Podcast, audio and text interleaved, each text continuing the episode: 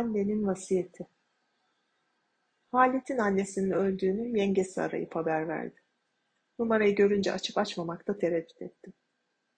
Halit'in annesi evvelki yıla kadar köydeki evinde oturmakta ısrar etmiş, kışın hastalanıp da öksürüğü bir türlü geçmeyince önce bir ay hastanede yatmış, oradan da köye bir buçuk saat mesafede ilçede oturan Nahit'in evine geçmişti.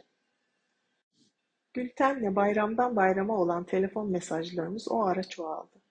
Önce hastaneye yatış haberini verdi Gülten.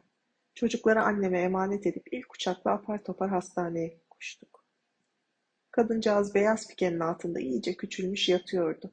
Yeni alındığı kat yerlerinden belli pijamasını saklayamadığı, serum takılmış ince kollarını hatırlıyorum. Sedef çiçeği gibi cildinde morluklar. Damarı bulmakta zorlanmış olmalılar diye düşünmüştüm. Bardağı bile zor tutuyordu. Ne güçlü kadındı halbuki. Ne becerikliydi.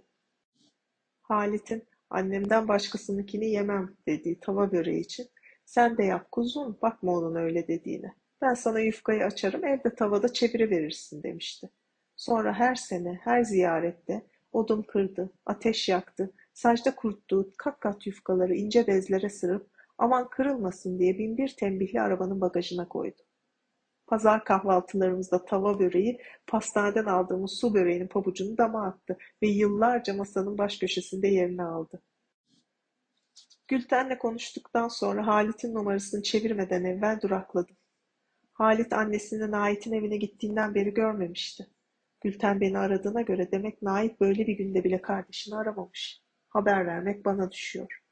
Nasıl söylemeli? Annen maalesef vefat etmiş. Yok böyle olmaz. Anneni kaybettik. Daha iyi. Bana bir gün kötü söz etmeyen, oğlundan ayırmayan bu kadına anne diyemediğim için utandım.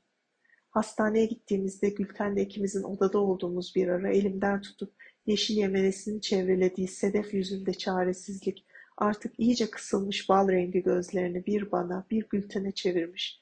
Bunlar bir türlü barışmadı, gözüm arkada gidecek diye sızlanmıştı. Sonra bir nefeste içine döküvermişti.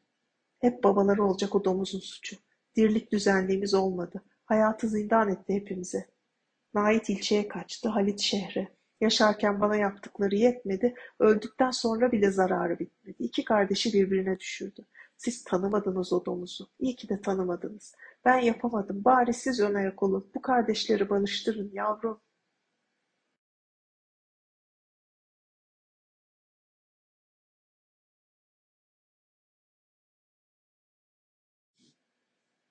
Bunca yıl içinde tuttuğu acıyı dillendirdiğinden mi, hatırlayıp söyleyemediklerinden mi, içi yanmış gibi eliyle işaret edip su istemişti. İncecik halsiz parmakları bardağı kavrayamayınca ben içirmiştim.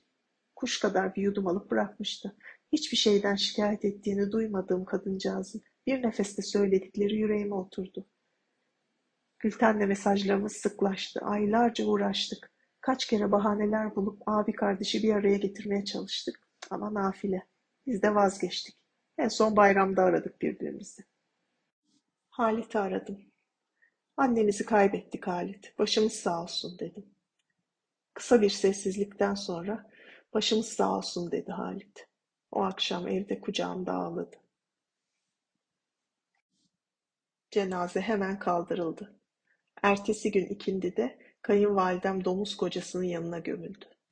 Nahit'le Halit yedi yıl sonra ilk defa yan yana annelerinin taze toprak kokan mezarının başında durdular. Abisi Halit'e dönüp hemen bu akşam dönmeyin bize gidelim dedi. Halit sesini çıkarmadan başını salladı. Eltimle birbirimize baktık. Annem de göreydi keşke dedim.